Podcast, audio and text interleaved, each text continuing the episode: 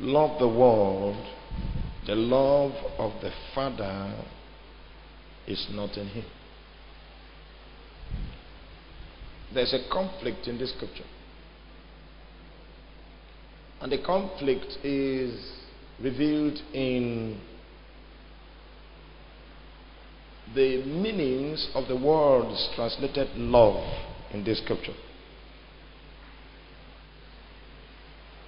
If we go to the book of Ephesians, chapter 1, verse 18 and 19, we see a conflict, a similar conflict. And then if we come to 1 John chapter 2, we see another conflict of the same sort. Hallelujah. We're going to pray. Amen. I've not seen.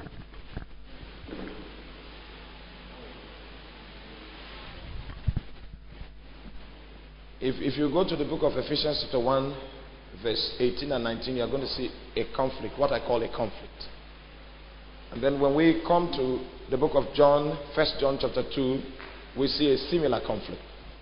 Now, I need to compare this conflict with the conflict in Ephesians chapter 1. Amen. Okay, maybe you turn to Ephesians chapter 1 first. Let's consider the conflict in Ephesians chapter 1. Then we, we, when we unravel that conflict, we'll be able to understand the kind of conflict that we have in 1 John chapter 2. In Ephesians chapter 1, and the book of Ephesians is the book that Paul wrote after that he had gone to the wilderness of Arabia and he had, he had been teaching and preaching in the churches for so many years and asking the churches to pray for him that God would grant him utterance to communicate the things that he has received, which are yet spiritual, but there are no words to communicate them accurately. It was in the book of Ephesians that he received the wisdom from God to communicate those things that he has seen and received in Arabia. Now, and he begins to reveal to us in Ephesians chapter 1 from verse 18 that there's a need for the eyes of our understanding to be enlightened. Now, showing us that the mystical thing, the spiritual thing that is in the economy of God, that which God is doing, is, is actually in a realm that is intangible. And God wants us to be able to handle that realm and walk in that realm and function in that realm and interact accurately with that realm. And in order for this to happen, God has given us the senses by which we can perceive that realm accurately. And He has also given us the spirit of truth that is a witness concerning the things that are furnished within that realm.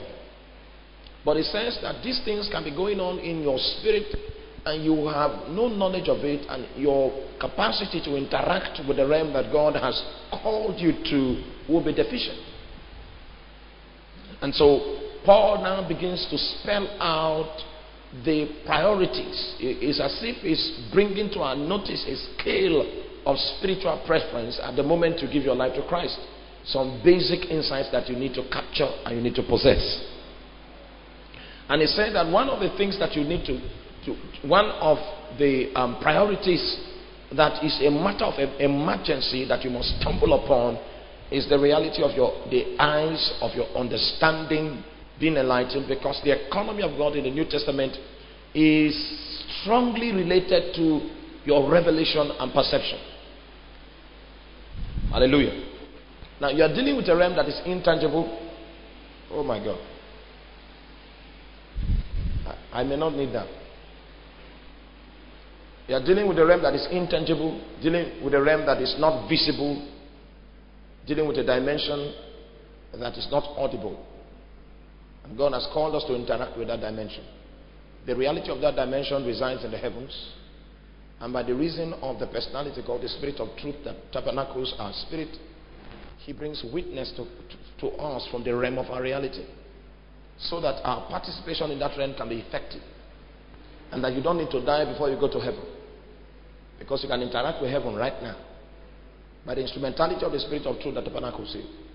And there are realities in heaven, there are dimensions, there are, there are realms, there are places. There there there if that realm is, is more real than this realm. And the realm is multidimensional. And that's the realm in which God orchestrates his administration to fulfill his purpose upon the face of the earth. And that was why Paul needed so much insight for him to communicate the things that he had seen in the wilderness of Arabia. And he was asking that the churches should pray that God grant him utterance. And by utterance, he was, he was referring to a spirit energized communication that communicates the hearts of God to the heart of man. And he said the primary and fundamental to our being able to interact with that realm of reality that we are called to is revealed in the fact that the eyes of our understanding must be enlightened. I, have said that if God is going to speak to you, uh, there are three, three ways He does so, or there are three effects, or three consequences, or three things that you experience if God speaks to you. First of all, if God will speak to you, He can speak to you by revelation. When we say revelation, according to the Greek language, which means apocalypse, it brings you into the reality of something that had been existing before, but not revealed to you, not disclosed to you. Now, there are several people, or maybe somebody might be standing behind this board here, and I can't see him. So I've, in my own, when they, they called me, they said, yeah, take a pen, take a paper, walk into this hall, and then write the names of the people you see. Maybe there's somebody standing behind that place. I cannot see the person, and because of that, I don't include the person's name in my list of people that are present. But that doesn't mean I'm accurate. It's just because I was not able to perceive it. And it's the will of God several times and certain times that God will have our understanding concealed in some areas. Especially when he, we are walking on a tightrope of God's dealings in order to be brought into alignment with God's program. Many times God will allow our understanding to be unfruitful as to what He's doing. If you read the book of Luke, chapter 24, from verse 45, the Bible says, that it was after Jesus, everything had been fulfilled, Jesus has paid the price and all of that, and the disciples did, were still in, they didn't understand what was happening, and then Jesus opened the understanding that they might understand the scriptures. It was a disclosure, an unveiling. The things that we're talking about were blind to the understanding. They were just operating like dummies. They did not understand that they were in the highlights and the hallmarks of the fulfillment of the greatest prophecies that God has ever given to man. So, revelation. Now, the second characteristic is either that he speaks to you by revelation, is either that he speaks to you by illumination. Now, because the eyes of your understanding being enlightened falls into the category of illumination. Are you with me now? Illumination. Either speaks to you by revelation, where it's an outright disclosure. That's what happened to John on the Isle of Patmos. The things that he was seeing were already happening in heaven. They have always been happening. Events have been taking place in heaven. But John was given a disclosure into the things already going on in heaven. So he could tell us this happened in heaven, that happened in heaven. And because the reason why that is possible is because God wants us to be able to interact effectively with heaven and operate and handle a realm that is intangible. If he speaks also, there are times he speaks by illumination. What he does is this Ah, I don't want to go too far because I'm running away from where I started. If you have read your Bible in the book of Job, chapter 33, beginning from verse 12, where Elihu was speaking, and Elihu said that God was greater than man. God is greater than man. And he stated his reasons for saying so. He said that God can bring a dream to you, to your consciousness, but he withholds the meaning. All right? That given you the revelation, maybe you even see people that you know in the revelation, you have seen everything so clear, but you don't understand the meaning. And if you try to interpret it with your head, it doesn't just balance out. So illumination comes in when God gives you something. Is is known to your subconsciousness, but the meaning of it is concealed. And He can conceal something like that for a thousand years. And in the day that God wants to unravel that which He has concealed all these years, what He just does to you is just He gives you illumination. And then you say, okay. Every time you hear people say that, okay, it's as a result of the breaking light that comes when we are exposed to illumination. So, in, in, in, in that scripture in the book of Ephesians, chapter 1, verse 18, when we talk about the eyes of your understanding being enlightened, it has to do with illumination. The things are before your face, but it's difficult for you to decipher. And to fathom exactly what is happening. You do not know what's happening, but it's before your face. And because of that reality, Elihu said that God is surely greater than man. Have you seen it in scripture? Many times God will prophesy about something coming to six years, hundred years in the future. And he, he, he speaks it out and he makes it plain. And what human beings might decide that, okay, we are going to stop it from coming to pass.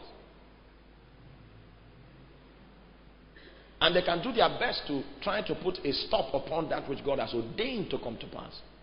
But in the day that God will bring His word to pass, the way we enter, He will enter through a way that was never known. And that's why you see it once and again in Scripture. And it came to pass. Those are scriptures of illumination. It came to pass according to the word, word of Daniel the prophet. It came to pass according to the word of Jeremiah the prophet. That is illumination. Now we understand that this is what God has been doing behind the scene. It has now come to understand it. Understand? We have been seeing it. We're in the picture. We, we could not put the puzzle together. It was so distorted. But now light has come. Illumination has come. So when we talk about the eyes of your understanding being enlightened, it has to do with illumination, not with revelation, disclosure. Are, you, getting the differences? Now? Okay. And then the last is inspiration. The other speaks by revelation, by what? Illumination. And then by what? Inspiration. Inspiration talks about, you know, that time you are praying and then something just is laid upon your heart. It's not something that was a product of your thought. You were just, maybe you were just walking on the street and then it was just laid upon your hand. Just laid upon your hand like that. Just laid upon your heart. That's inspiration. But when we talk about the eyes of your understanding being enlightened, it has to do with illumination. You were in the picture. You had a clue, but you could not put it together. You didn't have the skill, you didn't have the wisdom until God came and He enlightened you. Hallelujah. You know, there was this guy like that. He had been in the choir with his wife all along. And then his wife would be coming to him um, for, for, for counseling. Coming to him for counseling. There are two men now are, are there now. So the guy will now counsel. Three men have come. One has dropped. One is no longer interested in her prayer. Her prayer is too much and he cannot cope. And then and he kept giving his just counseling innocently, counseling innocently, counseling innocently. And uh, it came to pass that one of the days he was counseling, counseling. Illumination now came. Now, in illumination, you are in the picture. But you see, but understanding was taken from you. Just like you had a dream, you saw the picture. But the insight into that which God was saying was taken from you. You have been living with it. Your mind knows it. But you see, understanding was not given you. Are you with me now? Just to show us that the things of which we speak are spiritual things, and you cannot, by exerting your mind, break into their reality. And so when we say the eyes of your understanding being enlightened, we're talking about illumination. Now, so what are the things that you cannot know except God illuminates you? They're there. And those things are basic to our growth in the kingdom, basic to our operating in the kingdom. Basic. Now, the, the, the, the controversy, the crisis that I'm talking about, we'll see it right now. See, the, the eyes of your understanding being enlightened, that you may know what is the hope of your calling. Now, you see, when we talk about the hope of your calling, we're talking about um, God's end point. We're talking about the result of God's eternal purpose. And except the eyes of your, you are illuminated. All right? You are illuminated. You know that yes, God is up to something. He wants to achieve something. He wants to. Please, Help me. Let me go and help my wife. She wants to learn how to. Okay. Okay. Hallelujah. She wants to learn how to drive in the church. Hallelujah. Amen. Are you, are you with me now? Are you with me? Now, the hope of your calling. Yes, you know that God has called you. You know that you are part of something that God is doing. But you see, except the eyes of your understanding becomes enlightened, you not know where God is headed. You not know the end product of our call in God. I'm not talking about your own personal call, I'm talking about our corporate call. That's what that scripture means. That you will know the hope of your calling. It's something that is in God's end product for the entire process of his economy and his administration. Oh my God. You can switch some others on, not this noisy time. Hallelujah. Are you there now? God's end product. And that's why the other time we began to do a teaching on the book of Revelation. Because the ultimate revelation of God is in the book of Revelation. Ultimate revelation. And we see the end, God's end point. We see the eternal purpose, the fulfillment of the eternal purpose. We see that which will satisfy the heart of God.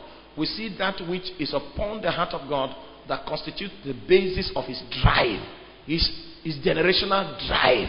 Yes, he's, he's reaching out in every generation, reaching out in every nation. We now saw in the book of Revelation where God was headed.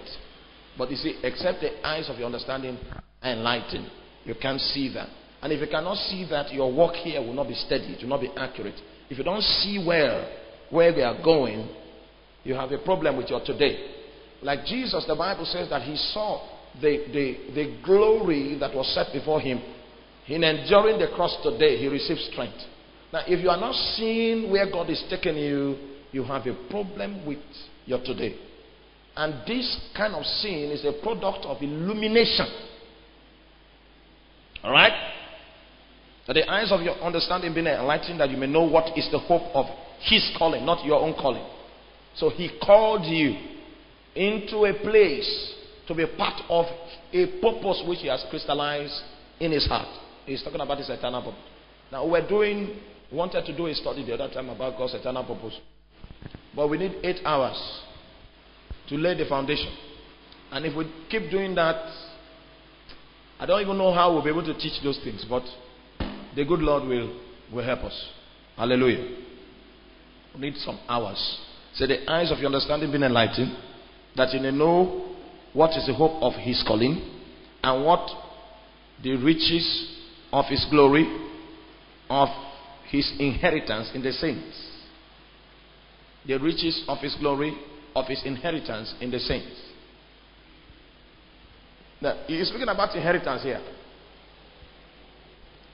You see, his glory has made riches available to us, which we have been called to inherit. His glory, God's glory, have made riches available to us, which He has called us to inherit. Are you here? His glory, His, His excellent greatness has made riches available to us, and He has, he has included these riches as part of our inheritance. Now that we are, we are, we are His sons, we are connected to Him vitally in life. There's an inheritance that His glory has made available to us, which is His unsearchable riches. And the Bible says that if your eyes of your understanding are not enlightened, you will not be able to see the extent of these riches. And in the book of Colossians, the Bible shows us the scope of these riches. And he makes us realize that Christ in us, Christ is the unsearchable riches of God. That means now that Christ is inside of you, Christ is dwelling inside of you, you are the riches of God are made available to you. That which God has put in place for your enjoyment in your spiritual journey, He has made some things available.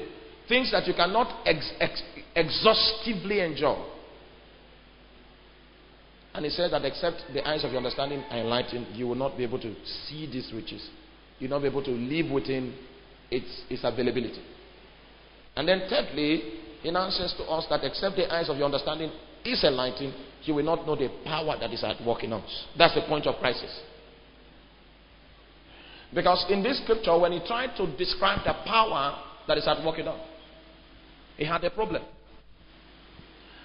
And the problem that he had was evidence in the fact that he used four words in close proximity. Four strange Greek words in close proximity. First word. And what is the exceeding greatness of his power toward us who believe according to the working of his mighty power which he wrought in Christ when he raised him from the dead.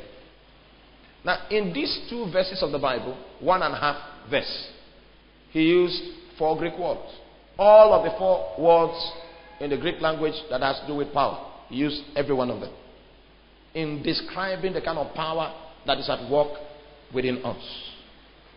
Are you with me now? Now, so, so in verses like this, we call it a point of crisis, where all the related words used to describe a thing are deployed and employed in order to grant the hearer understanding. Because kratos was used there. And when we use the word kratos, it's a comparative word for power. Are you with me? You're not with me. Now, when the Bible speaks about the woman with the issue of blood, that she had spent all her earnings on physicians, and instead of becoming better, she only grew worse. Hallelujah. Every time you see that the power of God is compared with something, the word used there is kratos. See, first of all, they compared her situation, how physicians tried and failed. And then her situation grew worse. That's comparative. And then Jesus came. She did not even consult him. What she did was she just touched the hem of his garment and she felt that the fountain of that blood dried up.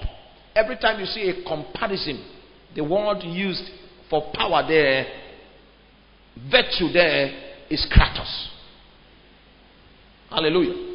And the reason why God had to compare, the, the, the Greek people had to compare uh, the power of God with every other known form of power in order to show us the superiority of the power of God is because there were several courts those days, several means by which people could get things spiritually those days. And, and, and the Greek man, those Greek words used, have, have been used deliberately to make us understand that in comparison with what obtains, this one is more. Kratos.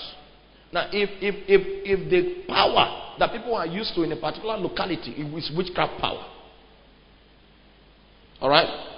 If you bring this power to manifest in that place, it will subdue witchcraft and it will make it clear to everybody that cares to observe that this one goes beyond witchcraft. This one goes beyond infirmity. This one goes beyond death. It goes beyond sickness. Yes, kratos is always used in comparison with a power or a situation. And that is to say that if we gather all forms of power and put it together and maybe get a unit for it, the Bible is saying that this power that I'm speaking about that is working inside of you, if you know how to harness it and generate it and release it, you and you keep releasing it, and you don't stop releasing it, you will get to a point where the value that this power will attain will be stronger than any unit of power that you had in view before that time. Kratos was used. In fact, Kratos is the first word that was used. That means taking us to a realm that this power is greater than any other power that is known to man. Then he now used the word dunamis there. Which means that even though it is greater than any power known to man, it is inherent power. God has released that power and then given to you as an investment of Himself in you. So you determine whether or not you want to use it. God will not come and activate it for you. Now, it's when you want to use your generator that you use it. That use it. It's not the generator will not just come on just because there's a need for light. It's when you place a demand on it that it will come on. And if you want to switch the generator, the generator on, you need to apply some mechanical energy to the dynamo to get it to function. When the dynamo begins to oscillate at maximum frequency, you no longer need to run the dynamo anymore. It can sustain itself. That's dunamis. But in order for you to get dunamis to work, you must apply mechanical energy first. That's why when you begin to pray in tongues at first, it's dry. Especially if you have been off the track of prayer for a long time. Uh, you want to win, wiggle yourself through tongues. You find as if there's a resistance somewhere, a threshold energy that you need to overcome. And when you begin to break forth and break forth and break forth and break forth. You now come to a realm where you don't need that initial energy you were investing anymore. The system has attained maximum resolution and it can sustain itself. It can take you for two hours, it can take you for four hours um, in the same momentum and the same tenacity. Dunamis. Then he used other strange words. All the four words for power were used in close proximity. That's a, a scripture I call the scripture of crisis. Now, so when we talk about love not the world, there are too many words there. Love. Almost all the words for love were employed in two verses. It's a scripture of crisis. Do you get it? You didn't get it?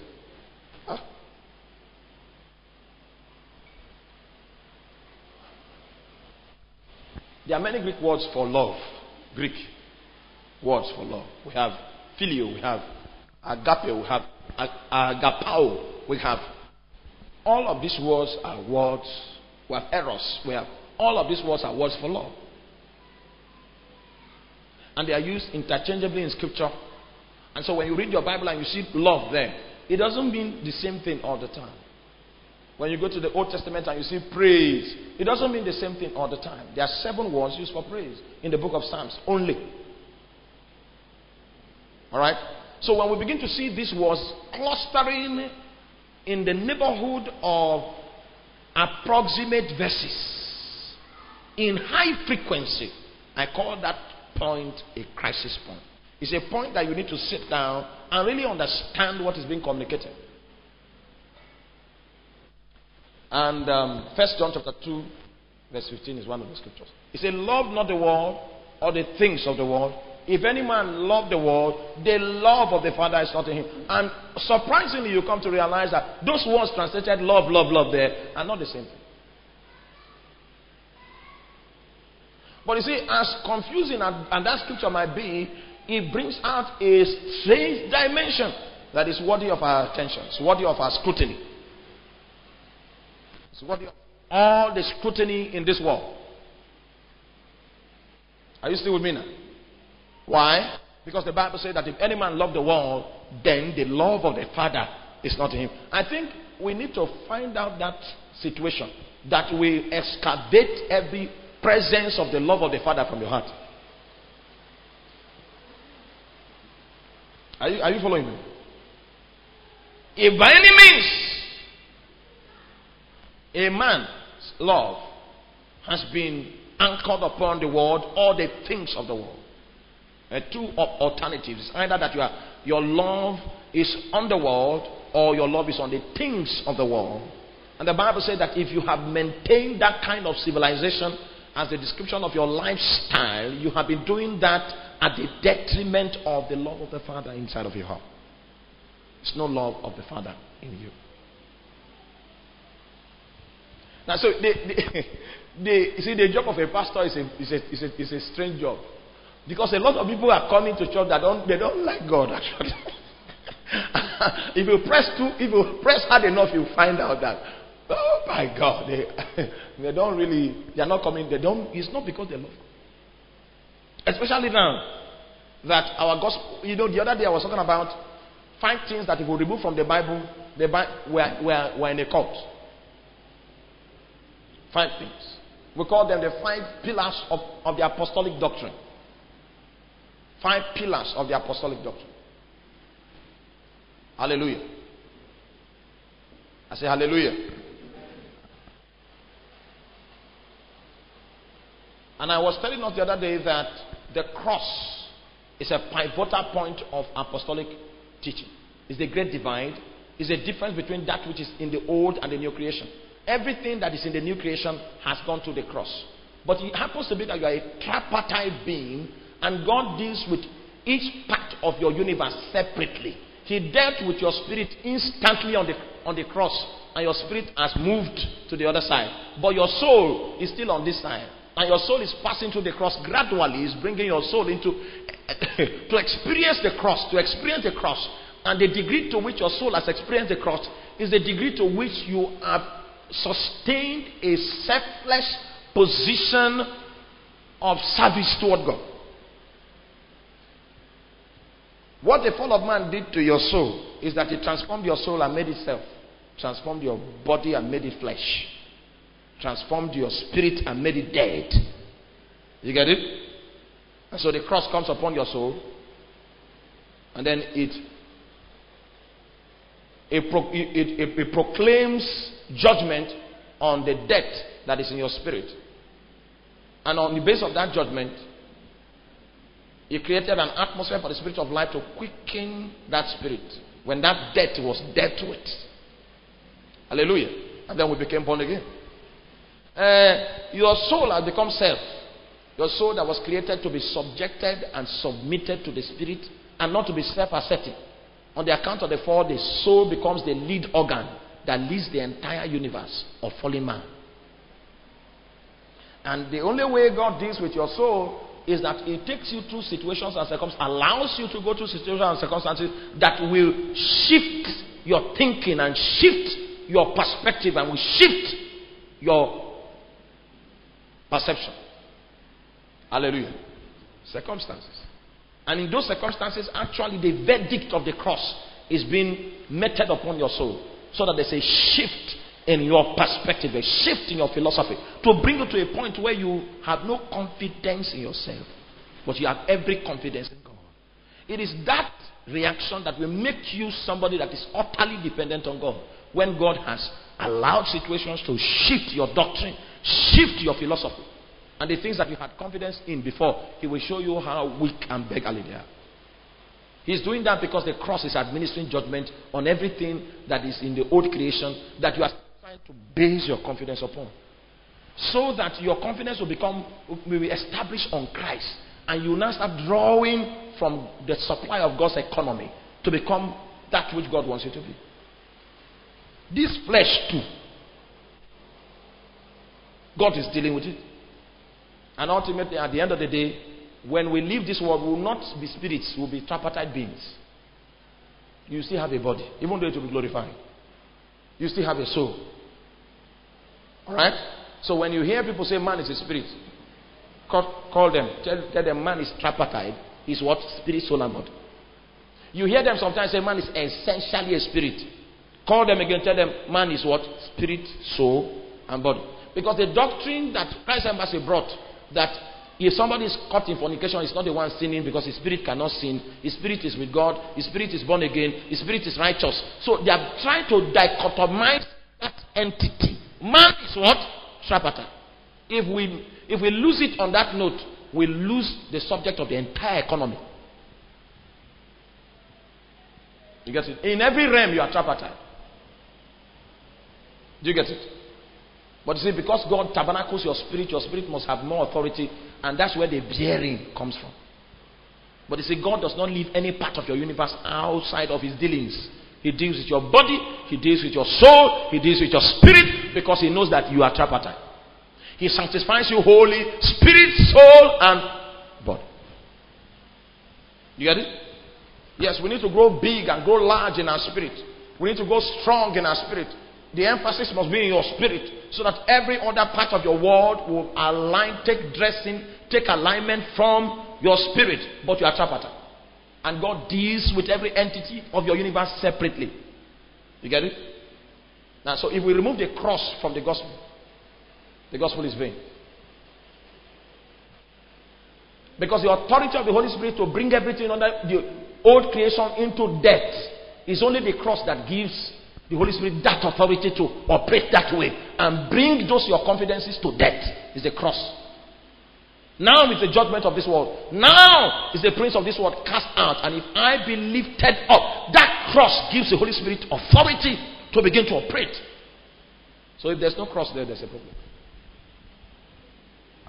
And that's how that's how modern day preaching is. Just come the way you are. If you can come and you are baptized in the Holy Spirit and you just begin to move and pray in tongues, God begins to speak to you. Hey, God will deal with you. He will deal with you. So that aspect of the gospel has been skillfully taken out. But it is our duty to restore it. I had to travel 500 years into church history to find out what they taught. 200 years, 400 years, 1,400 years. And then started building doctrine from then you will see the doctrine we are preaching today, where it came from, which were who who are people that pioneered it, the errors that are in the body of Christ today. you see the one that the Catholic Church brought, you see the doctrines they brought, see the scriptures that they were they twisted to try to explain it. Had to travel 100 and 1,400 years, 500 years, 200 years to check what has God been saying through the generations. How has the truth of God been unfolding? And what is the ultimate revelation in the scripture? That ties every speaking of God and brings it in its accurate perspective. Go back into history to build a body of truth so that we will know, we will know where we are supposed to stand and we'll have authority to represent God. Are you still with me? Let me, let me jump back to my scripture.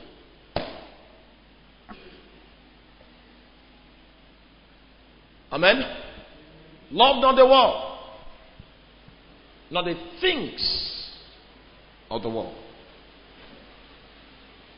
If any man loves the world, so he now brings the commandment of you not loving the world the responsibility of seeing that your life does not go the way of the world is the responsibility of every man. You say, if any man, it's not a congregational responsibility, it's not a family responsibility.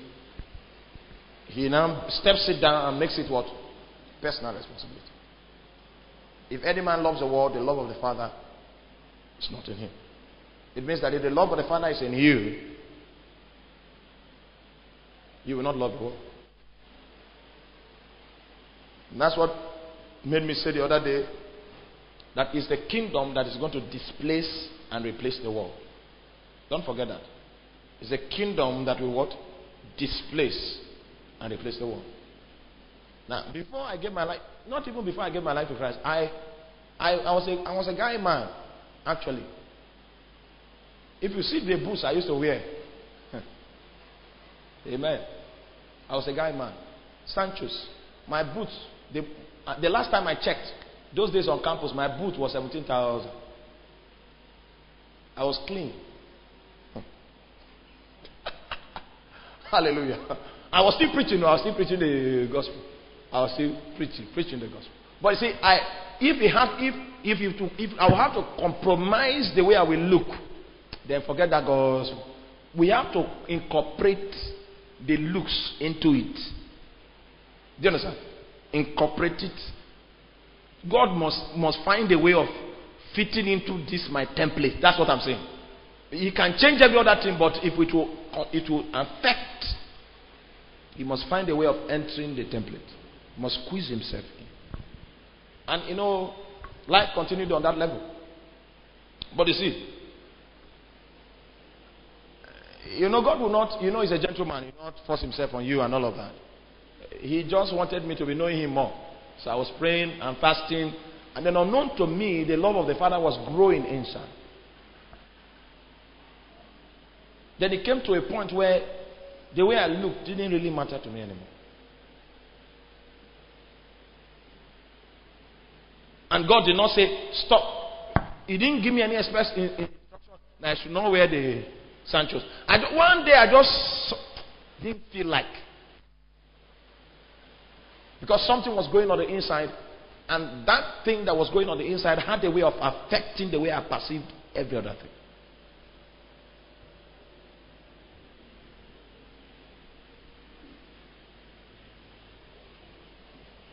Well, we need to do an anatomy of the words used in, that, in those two verses. Love not the world, not the things of the world. If any man loved. Sorry, let me bring my computer so that we can do Greek lecture for 15 minutes. When we gather all the tools, then we'll put it together, then the scriptures will open. Can we do that? Okay, just uh, 15 minutes.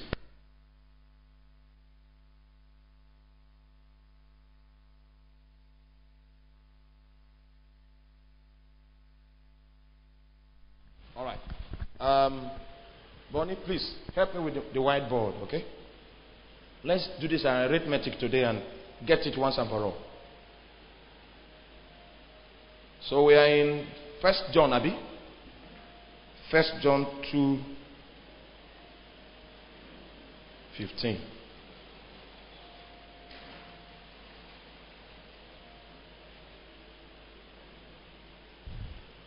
First John two. First John. Thank you.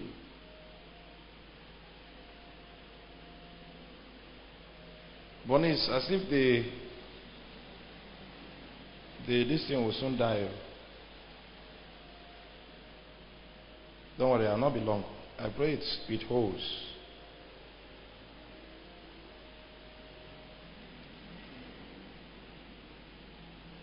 That's how you said it was okay the other day. All right, let's do some word studies.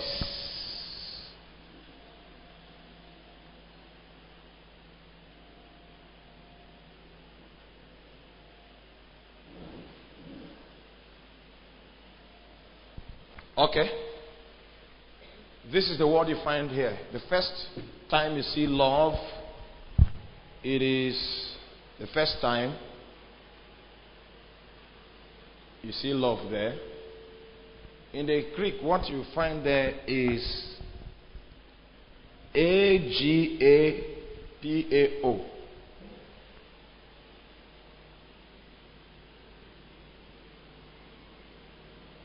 Agapao. Alright? Agapao is a word you will find there. Love not the world, neither the things that are in the world. If any man love the world, the second time it appears is still this word, agapao. Yes, two times. If any man love the world, the love of the Father, the agape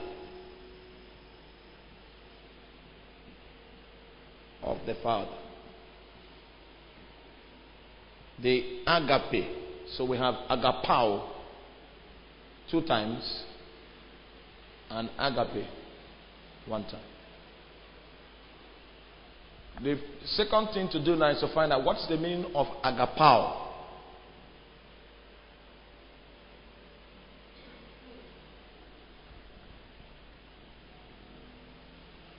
Agapao. What's the meaning of that word?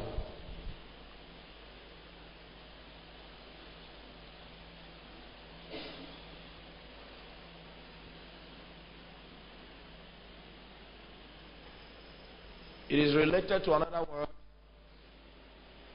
mostly related to it, and you cannot describe this word agapao without that first word.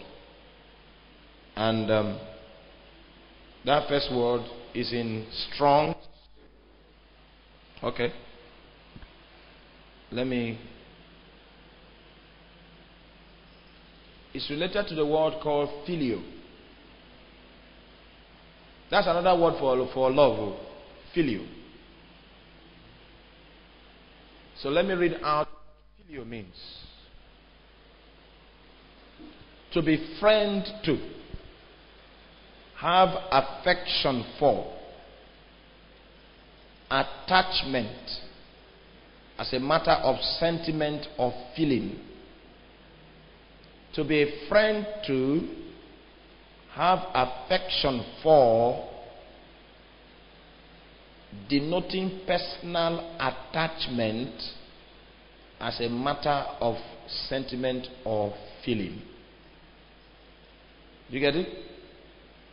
Now it has to do with attachment. And please don't forget that word attachment. Well, let me let me write this thing down so that you can follow me. You see, to be what? Friend to. Come on. Yes, have affection for.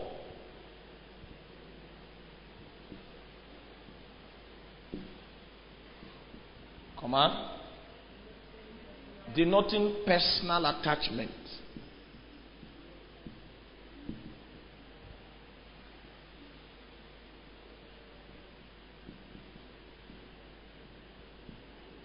Please,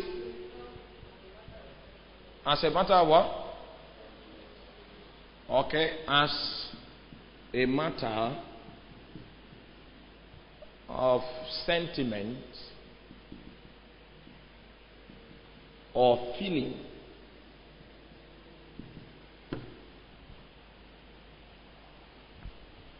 All right?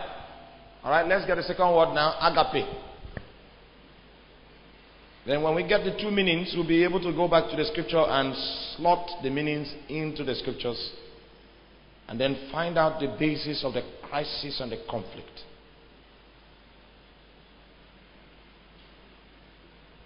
Agape. If any man love the world, the agape of the Father is not in him.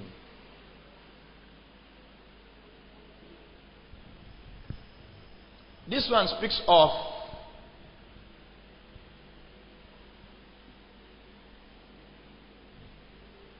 an unconditional love.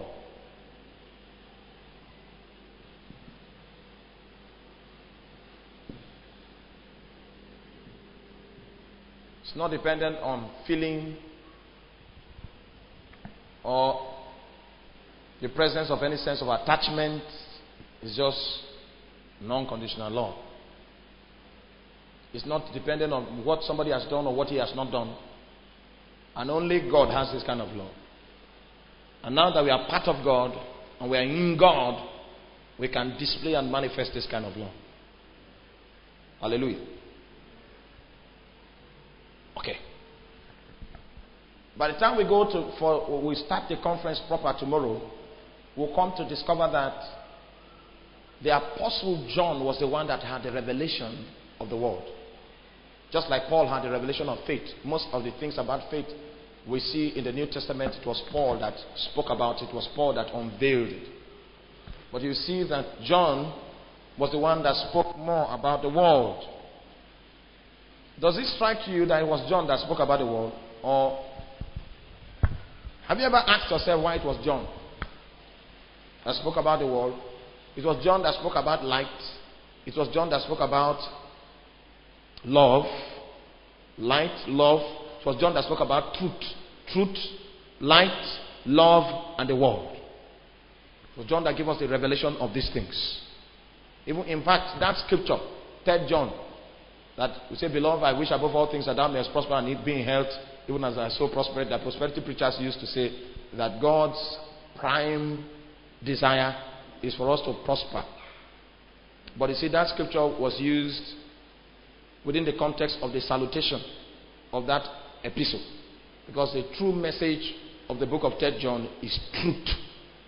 It was John that had the revelation that said Jesus of Jesus as the truth, as the way, as what?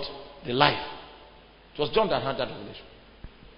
And it's John now that is speaking about the world. Now, why I want you to know that it was John and why it is necessary for you to know is that John was an apostolic prophet. Now, see, the, the, the role of a prophet is different from the other ministers of God. Not as if I'm trying to exalt the role of the prophet anyway, but that was who John was. He was an apostolic prophet, while Paul was an apostolic teacher, apostle and teacher. John was an apostle and a prophet. Uh, Peter was an apostle and an evangelist. Now, John normally saw into the realm of the spirit. His books are very, very spiritual, very highly spiritual. And the purpose of all of his writings is to build in the followers of the Lord basic discernment. It's just that we don't have time. I would have shown you how I arrived at this conclusion. He wants every believer not to be a believer that walks this world without basic discernment. He wants us to have discernment. All right? So John unveils, because by the time we go into the lecture tomorrow, you are going to see so many things that John spoke about. You were reading some of the scriptures yesterday. He said that Jesus' prayer in the book of John, chapter 17. Father, I do not pray that you take them out of the world. It was John speaking. John writing. I don't pray that you take them out of the world, and no other person among the apostles captured among the epistles in the gospels. No other gospel captured those prayer points. It is not that I'm praying that you take them out of the world, but you keep them from the evil one. So John takes us beyond the natural realm into the supernatural. That behind the scene on earth, there is an evil one. And God is saying, Jesus is saying, I don't have a problem having them around this place. There's nothing wrong with that. I want them to be here to represent me, but God keep them from the evil one. What exactly is the implication of that prayer point? Is it that now Jesus is now afraid that the power that is in the apostles is not sufficient to be able to deal with the devil, which is wrong? Because the same way Jesus dealt with the devil, we can deal with him today because we have the, the same resources that Jesus used to deal with the devil, we have it with us today. So I know that Jesus' problem and the, the reason for Jesus praying that God should keep them from the evil one is not that the believers don't have sufficient power to tackle the problem of the devil. But you see, behind the scene, and you will not see it in the physical, there is this evil one. And the Bible said the whole world lieth in the evil one. So, what you can see with your eyes and the things that you can perceive with your senses are actually a matrix. You don't know their reality. Because as you begin to admire it, the wisdom of the devil is to bring you to a point where by admiring it, it can trigger a lust in you concerning it, and then you'll be attached to it in such a way that you cannot, your will cannot break yourself loose from it anymore. At that point, the attachment has brought you in connection with the evil one. And un- unknown to you, the evil one is using that thing that you are attached to to control and manipulate your life. And you see, it happens to be that God in your spirit is there because He wants to control and manipulate you according to the counsel of His will. This attachment has created occasion and given occasion to darkness to have the same influence such that if it's true you say, if it's true about you that you are hooked up on the world, the result of that is that the love of the Father is not actually operating. Because the love of the Father is unconditional. Many times like that, you might be even suffering and, you know, going through some hard times, but you still feel a move to pray. And that move to pray is not dependent on anything you can see in your environment. The environment is stiff and terrible, but you are still moved to commune. You are still moved to. That's why the book of Songs of Solomon was written. To romantic dimensions of our, of our love for God. It has several dimensions. And all the planes and dimensions and colors of our romantic love with God, the things we experience as we commune with Him, were painted in that wonderful book, Songs. And you notice that in Songs of Solomon, you find a contrast and a crisis. Because in Songs of Solomon, you are going to find a shepherd boy there, shepherd boy. Solomon was calling out to the maidens.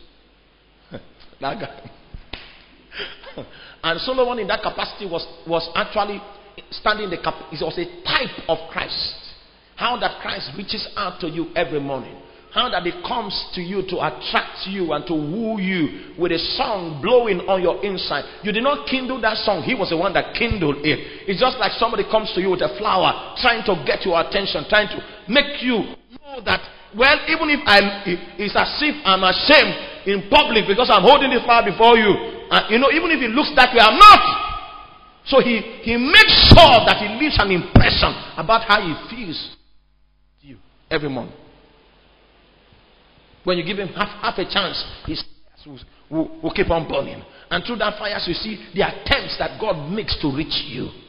Meanwhile, there's a shepherd boy there that is distracting the maiden from Solomon. Solomon is Christ, and the shepherd boy is the word.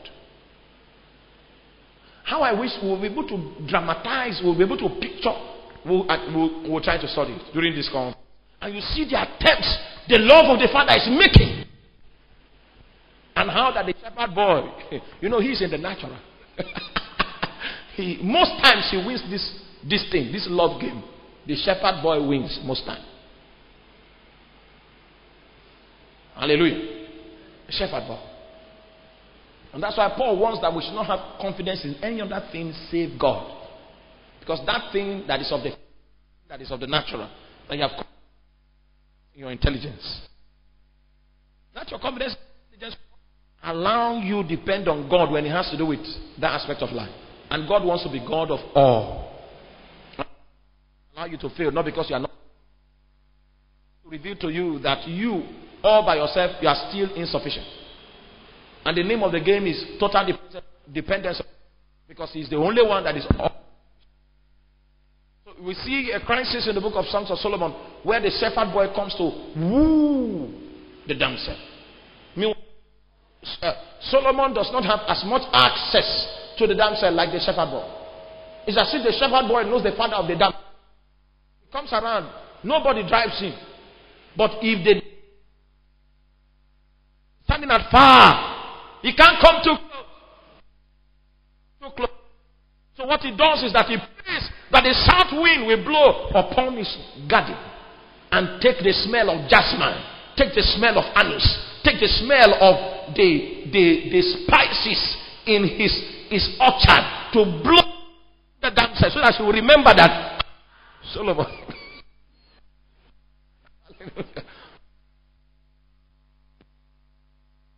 Amen.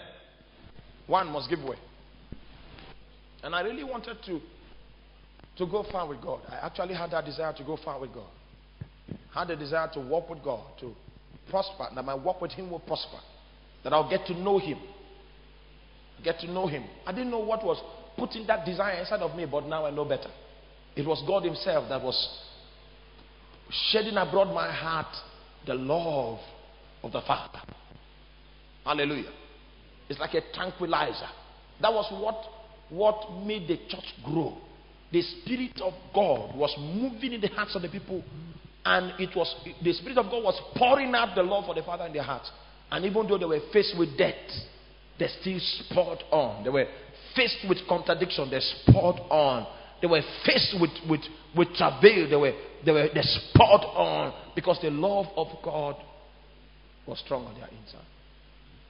And I, when I study church history, I see the power of that love. It has the ability to extinguish every other affection that is contrary to the desires of God. And to put us on a pedestal where carnal people will say, You are mad. But there's something, the zeal of the Lord has consumed you. Can we pray today? You see, the quality of the Christian faith, the reason why dogged people again standing for Christ because doctrine has actually been beveled to present to us a pseudo vision, a pseudo perspective, a false perspective of the Christian faith. Hallelujah. And we are trying to go back to the foundation to excavate the, that reality that the saints of old had that made them take nations. They didn't bother about themselves, they were consumed by a zeal that zeal was traced to the love of God. Hallelujah. Hallelujah. And so we say, this word, agapao, has to be. I have I've met a lady before. Anytime she goes into a modern market and she comes out and she doesn't buy a dress, it's as if she's, she would die.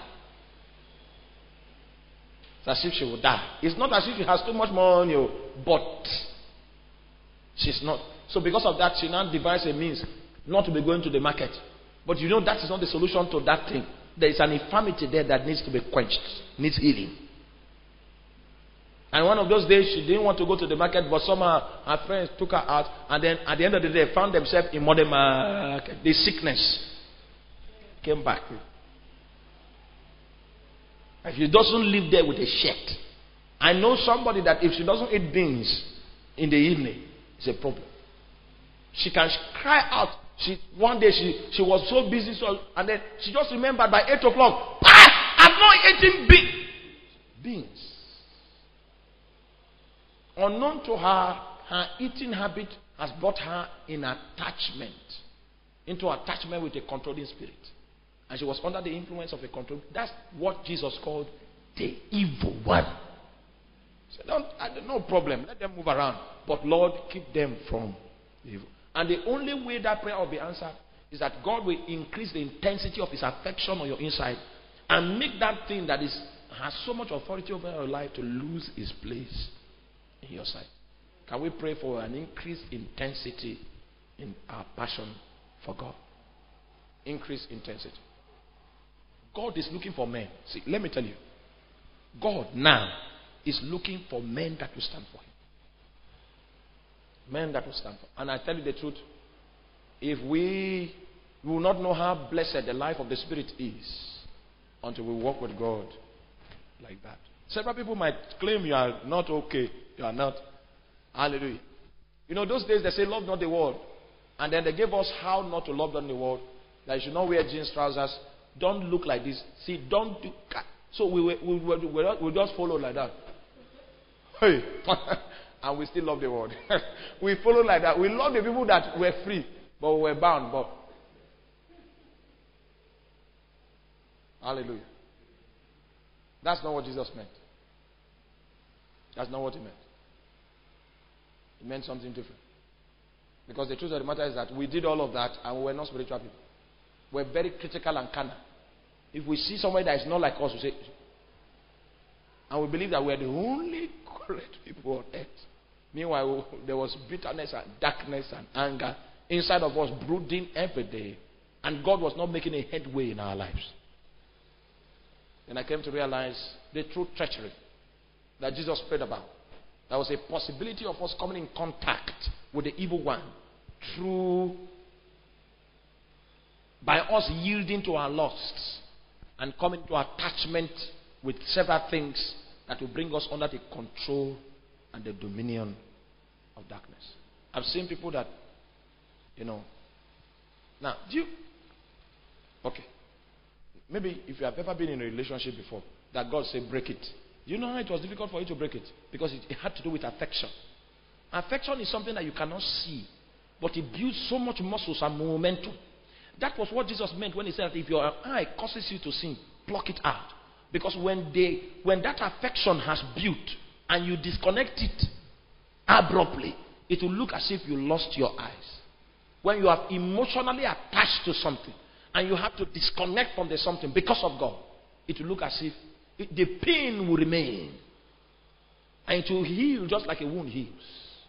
It will heal just like a surgery that is brought to bear upon your body will heal.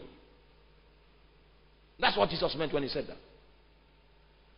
If as much as that eye, because that thing, the affection will make the thing look as important as your eye. Make it look as important, like, the, you know. The first time somebody goes on, on, on the internet and then by mistakenly there's a pop up, a pornographic pop up, and the person sees it, there's no attachment. See? But oh, this kind of stuff is here. Then he follows the link. That one is no longer the devil tempted him. Ah, okay, let me let me start again. I'm too fast. Uh, do you realize that that pop up that came, that the devil occasioned, that it, was, it will be when you are browsing, you are browsing that it will come. Okay? That pop up that came was what we call temptation. But you realize that temptation cannot prosper except it, it, there is a lust inside of you that is attracted to it.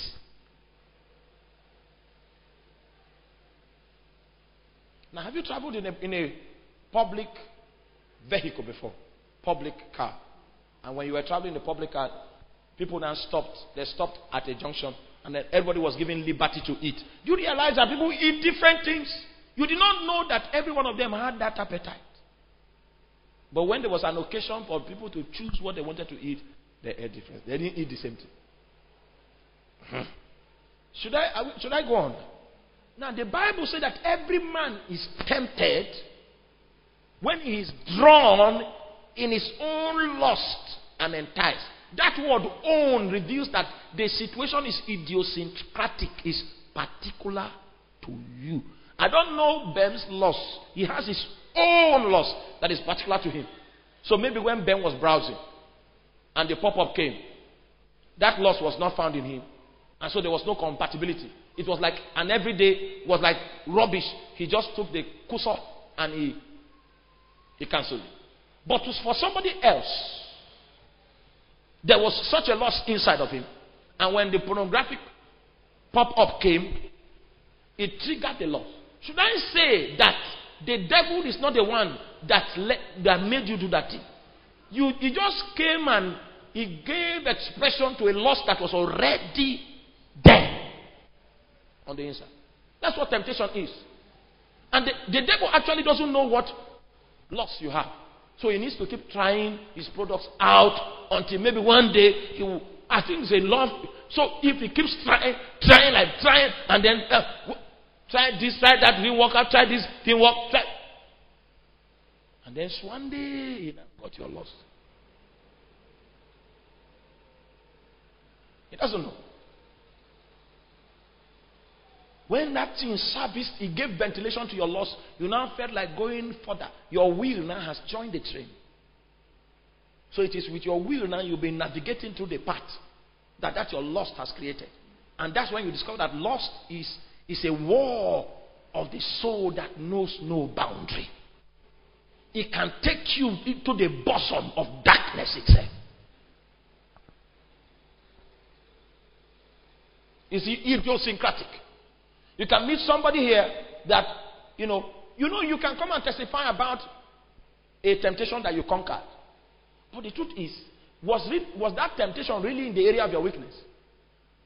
It's easy to conquer a temptation that is not in the area of your weakness now. Don't you think so? And your that weakness is different from my own. So you can come and say you have problem this area. Me, I don't have it. So I feel I'm better than you. No, the truth is this. The Bible says when he's drawn, how? In his own. And entice. That's what the devil does. He tries to find your lost so that he can entice you. So when we talk about the psychology of temptation, temptation is not established until a loss has been known. And the devil, the evil one that Jesus said that we need to be separated from, is that one that is operating in the unseen realm, trying to still bring people into bondage that are still born again by exalting their lusts more than their attempts and the advances that Christ is making in their spirit to get their attention. Do you get it? No, maybe when we we sit back and analyze the book of Songs of Solomon, you will be able to understand it. You see the drama. You see how we have been struggling and how the world has gained mastery of several souls and several lives. And then you begin to wonder why revival has started. People don't love God. People don't love God. Forget about it. I've traveled far and wide, and I've, among Christians, among preachers, mm, people don't love God. It's not as if God has not been trying to move since. God can even overlook your weakness, can overlook many things to move, to do His will.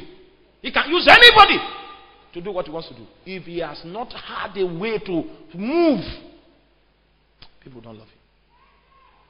And the truth of the matter is that there's no vacuum anywhere in the spirit. If you see darkness advancing, because, it's because God has sought for a man and he didn't find. That's why the only thing was just to allow darkness to advance. You see Muslims, their network is stretching out globally, even in our communities. There's a problem of the world, of, of a loss and a misplaced affection that the devil is using to stagnate the growth of the church in our time. He's using it. And we are going to build from here. You will see some things. When you sit down, you will wonder. These things are, may be sounding new to us, but they are not new. It's because we have been fed with errors. And so when They are not new. They are just plain scriptures. We have not even entered the complicated aspects. They are not new. The average Christian doesn't love God. He loves something else. Hallelujah. Lost something else. Loves something else. He, want to, he still wants to maintain his identity. Meanwhile, when the cherubims met, when, when, when, when, when Isaiah saw the cherubims, the Bible said that with two wings they cover their feet. That means their agenda is shelved. They don't have any agenda. The only reason why they're existing is to do God's service. With two wings they cover their faces. That means their identity were crossed out. It is selfless. It's not on record. It shouldn't be on record which, which cherub did what. And by two, with two wings, they did fly. Hallelujah. The feet was covered. The face was covered. But flight was still there. Motion was still there. In the direction that is not within the context of my ambition. With a motivation that is not fueled by myself. The love of God has dwindled. That's why darkness is strong. But as we, we study, we will see the level of departure that everyone has embarked upon. There will be a calibration. You, you use the caliper to identify the units of calibration of your own level. See, God is, is ready. See.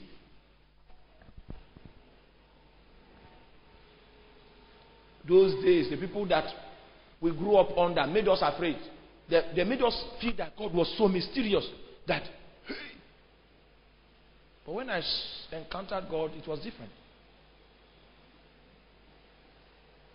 Because the first few times that I began to encounter God, it was not because I could pray very well. So I knew that God wanted to reach me all this while. And He was just waiting for me to tune my heart a little. His channel, His station will open. Hallelujah. Those days I used to preach and lie. But God was still with me. Are you, do you understand me? He saw, oh you you are not here. He saw many errors that those, uh, those prophets told me about that he, God, you know, God is, that might be my life. But God was still there.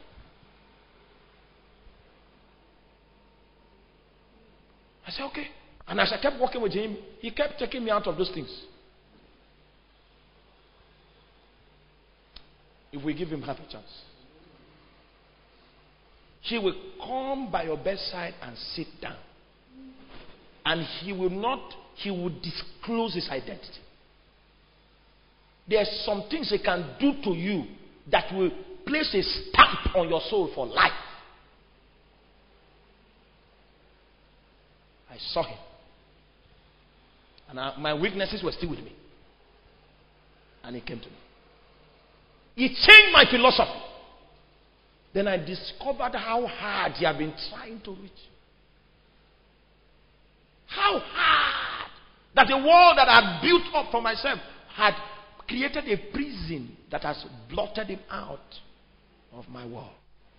And he was trying to look for a crack through which he could break forth and still show himself. But I had galvanized the world. I had an already concretized lifestyle that did not give him any opportunity to show.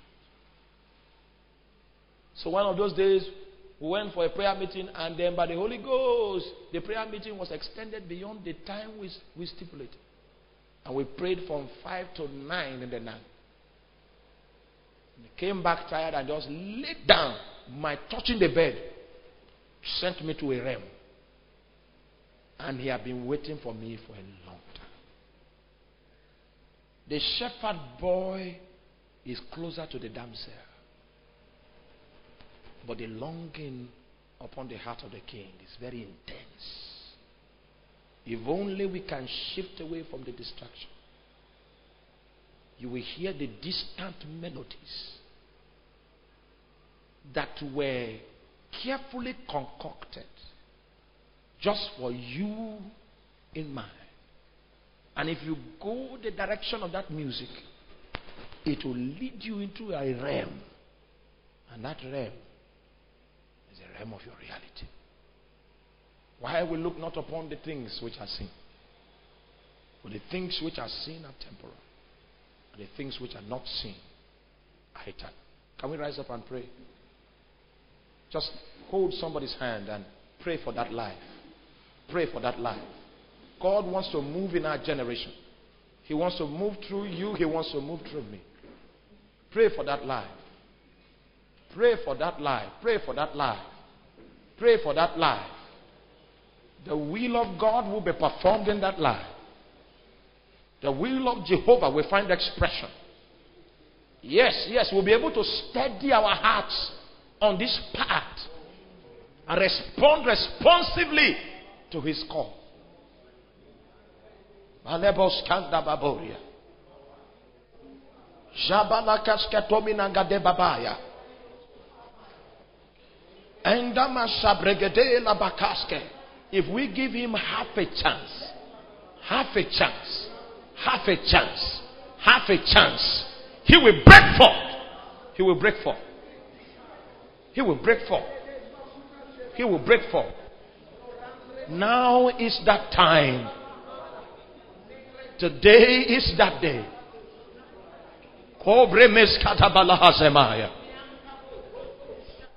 Mondorokos kebregede la bakas ketamina gazelaya. Embramana kesketomina za zabregede la bakuda. Zabregede la baska diamanzale. liakam bendon sambra Liakambendon sambrakatali mosekeya. Liampandengos katabranta baboza balahaya. Embramakade bobos kadambraskate babaya. Embra balakata balashakata liba kedelia. Ziantam brembon de kabados katemi. Ziantam brendon gabatasa kabaya.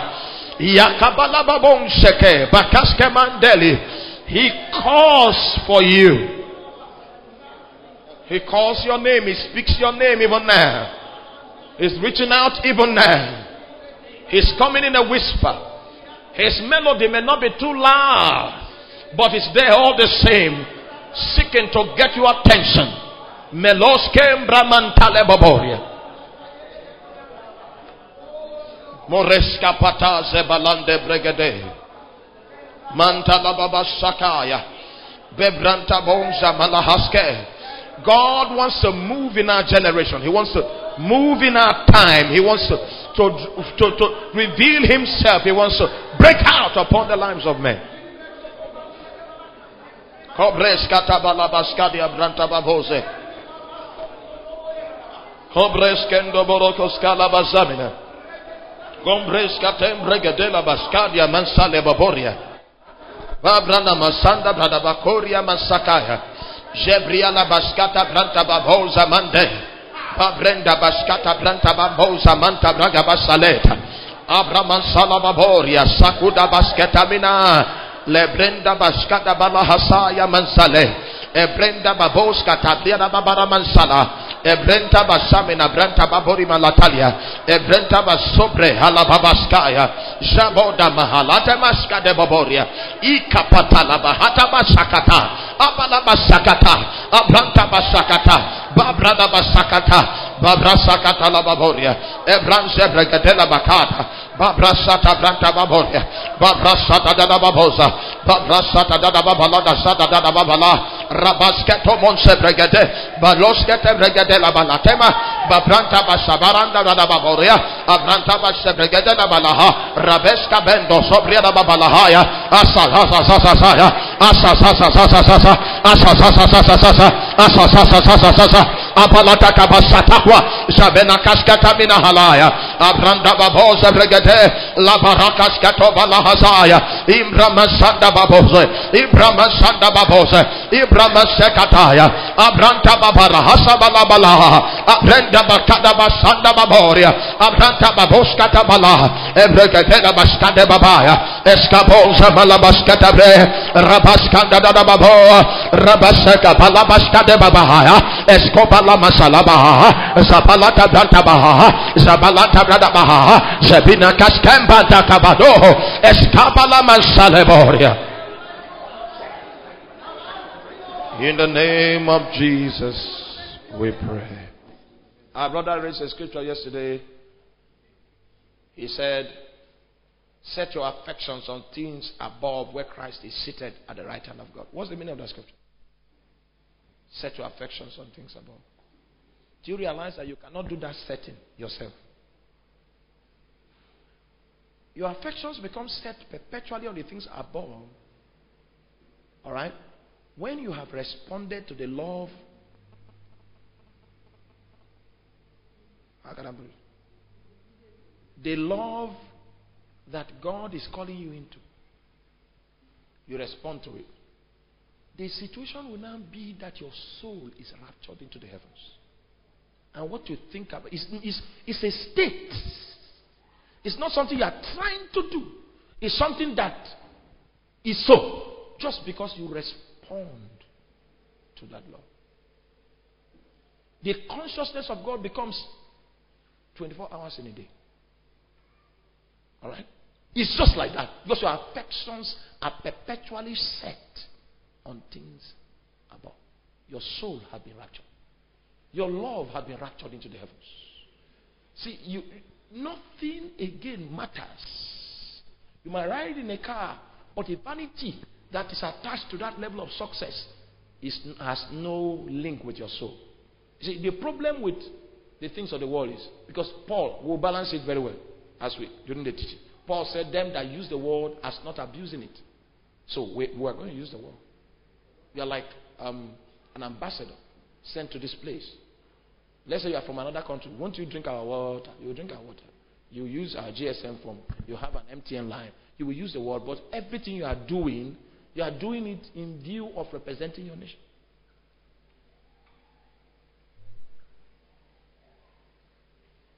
You need to give your nation a good name. That's why you not rob. Because how will it look like when they say that um, somebody who is an ambassador robs in the country that he has been sent to? No. You are aligned with the country you came to represent. Because your heart is there. And the reason why you are even here is because of because there's a nation like that. That's why you're here. Your, your soul will be raptured into the heavens. Your perspective will always be consistent. That's the experience. It's a state of reality. For a long time in our office, they didn't allow us to use our stamp because they knew that I was a pastor. And if, if I begin to use the stamp, and my stamp is not on the transaction notes that come into the place, into the depot. That note is, is invalid. Meanwhile, there are a lot, a lot of money is made from those stamps. I know seasons, November, December, where they make six million. How would it look like if I make six million in two months? My my I, I'll buy my car will be shaped like the moon. You don't understand it. and you won't know, I won't tell you that I've embezzled. I just come with a shoe like this and I say, This shoe is 85,000. You will get there.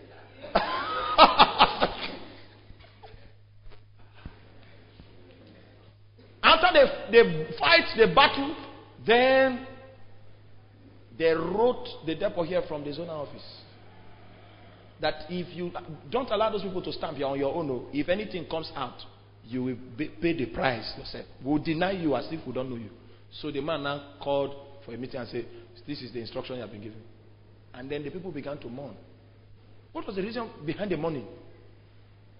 I didn't know they were mourning. One of them, that's my friend, now came to me and said, See, they are mourning. Everybody is mourning now that you have joined now, that you will stop them from making their money. Hallelujah. Two months before they allowed us to stamp, I went to God. You see, you never know that a lust is inside of you until a situation comes to entice it. May not know. So two months before that time, I went to God in prayer. I said, Lord, see, you know me now. Because the Bible said that He knoweth our frame. Our dimensions are before Him. The scope of our reality. The, the, the circle of our existence. The measurements. The inclinations of our heart. He knows me. Knows my friend. So I had to go before Him and say, You know me better than I know myself. Now, I bring this heart before you. If there is any love for money that has not died, work on it. If you don't work on it, and I don't represent you well, it will be my fault. And me and you will know that I asked you for grace that you did not release. God answered that prayer by fire. Mm. So two months later, when they came with this, and you know, when they they they, they agreed that we will stamp AP, you know, AP filling station, Texaco. First, they will come with the envelope first. They will just say, "We came to greet." They have, they have been seeing you see, they didn't greet you. he said, We just came to dust your shoe. One will carry this. Say, eh, eh, eh, this is not here. I say, Wait. Let us pray. Let us pray. for one year, for two years, for three years, for four years.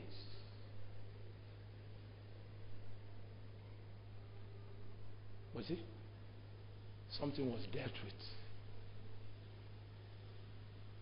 Even the people that hate me, when the, when the, they shot one with an arrow, he, it was me he came to for prayer. He said, I don't like you. You are a bad man. You stop our business, but I know that you are a man of God. You, you are a genuine one. So now I'm dying. I'm dying now. Your soul will be raptured into the heavens. And you'll be operating from that point. And the evil one, the prince of this world will come, but there's no ground of compatibility. He will come with products to see if he can, if there's any lust that will give him compatibility with you, but he finds. That's how Jesus lived. Can we pray today that God will shower upon our hearts a, a level of intensity, of affection that will cause our souls to be raptured into the heavens? Can we pray today? Can we pray? An intensity Several things that people are conscious of is because they don't love God. There's no intensity. I've seen people in hunger. I've seen people in thirst. People that obviously, when you look at their situation, there's no hope in their future. Still bubbling with God because their souls have been raptured. There's an intensity that makes them blind to everything that can discourage them. There's an intensity that makes them follow and walk with God with all their heart there's an intensity. There's an intensity.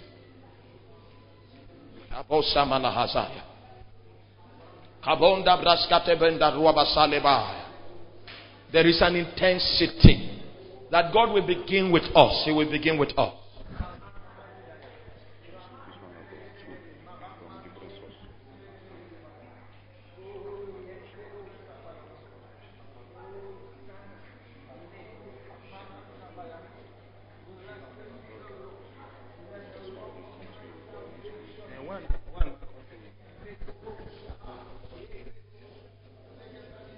In Jesus' name we pray. Now, some news just came to us now.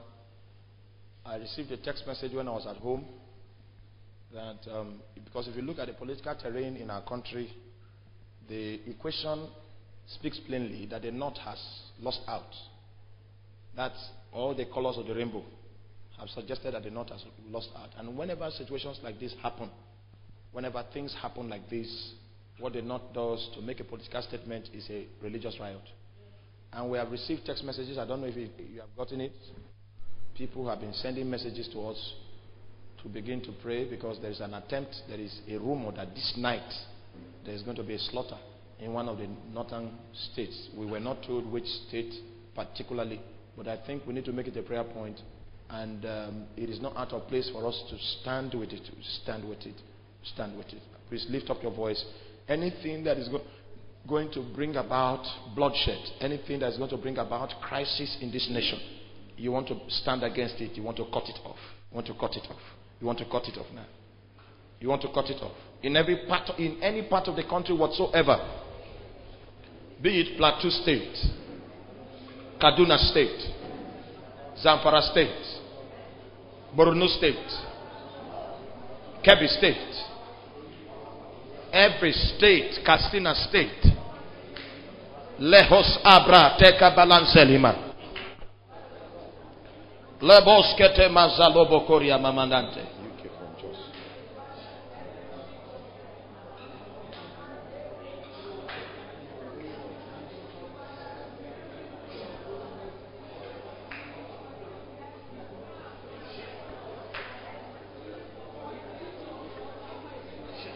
Hallelujah. Now, some other text messages just came in. This is the situation going on now in Plateau State. They say they have arrested the arms suppliers supplying guns in Jos, Bauchi, and Sokoto. in the hideout, in their hideout in Jos. Hallelujah. There has been a, a traffic of, of arms since since mid this year. Armed traffic. And some of the arms have even got into Benue State here. And I heard that there's a partnership that is going on now to establish Islam in this territory. We want to pray. See, the Bible says he maketh diviners mad. Hallelujah. Somebody goes before his shrine to divine, to consult, and instead of getting a feedback, madness strikes him. He maketh diviners what? Mad.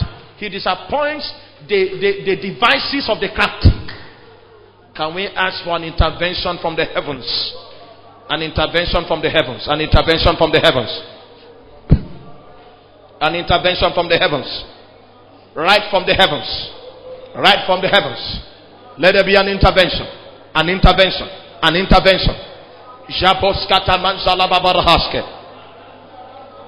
Manda braskate boboria masabra katala babaya mansaleboria. Zekila babansate.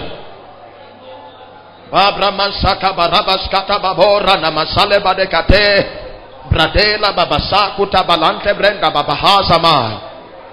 Rabada baskata baraka baskata baraka baskata ba. Yambre kata boskata ya mansale babo. Yes, in Plateau State, in Kaduna State, in Katsina State, in Taraba State,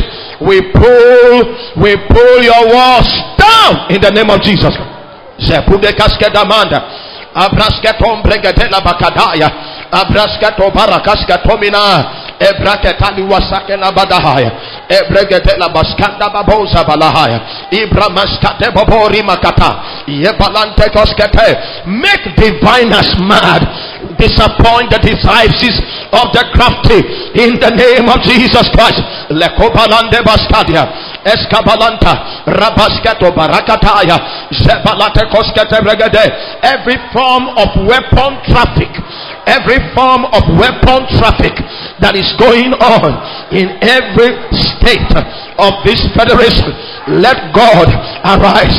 Let God arise and let his enemies be scattered. Jebokaskatamina halabaska.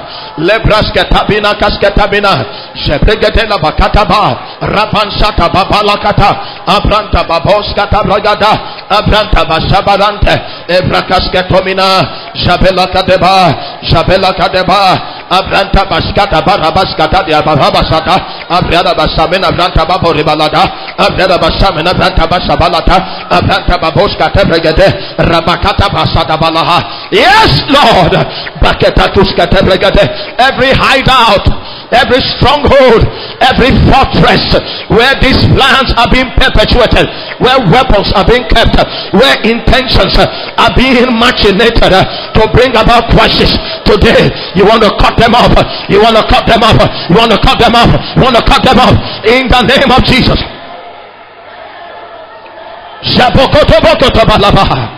Abraskate babalanta, abrata basabalanta, abrata basakataya, abranta babora maskadeba, ibrekadela bakadaya, abrenta balaga binakaske, lebregadela bakadaya, eskabalanta da babo, basakata labala, basata baladada, basata da bala, basata da bala.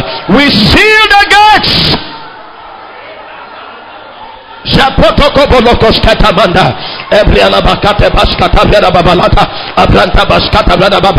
We speak as men that utter the words from the parliament of heaven. And we seal every gate. We seal every gate. We seal the gates. We seal the gates. We seal the gate. Make diviners mad. Jekota balata kabaskadia. Ebranta basabra balatalia. Ebranta bakata balatalia da babalata. Ebranta basobregatela balatalia. Ebranta baskate balatalia. Apaka balada da babo. Apala baskanda da babo. Abranta baskata balada ba. Abranta babori balata. Abranta basakata la babala. Abranta baboskata ya babala. Balabaskata balata, balabaskata brada balata, abranta basha balada, abranta babore bala, Abranta Bashabalata, Abranta Baboskata Vera Baba, Jemina Kaskatobina, Abranta Bakada Balada Baba, Abranta Balata Dera Babala. Let God arise and let all his enemies be scattered.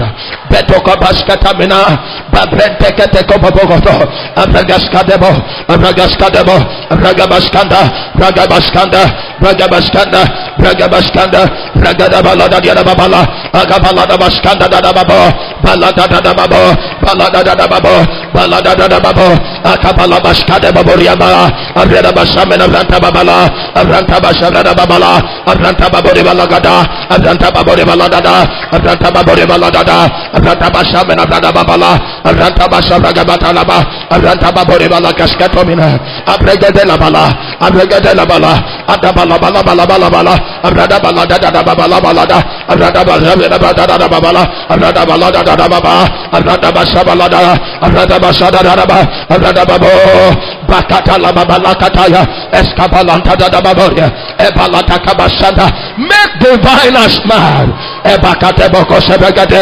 abalabaskate baba, abranta baboskata vera babala, ebregete la bala, ebraga basamina, ebraga basamina, ebraga basamina, ebraga basamina, ebraga basamina, ebregete baba da bala da da baba, ebraga bata da baba da bala da, ebraga basada da babala, ebraga bala da da baba, make mad. Batata boko sokowa. Aberakas katomina. Ebregete la bakata. Abranta basakata. Abranta baboskata. Abranta basamina. Abranta babo. Abraga baskata da baba. Abranta baboskata. Abranta basakata la babala. Abranta baboskata. Abranta babarakata.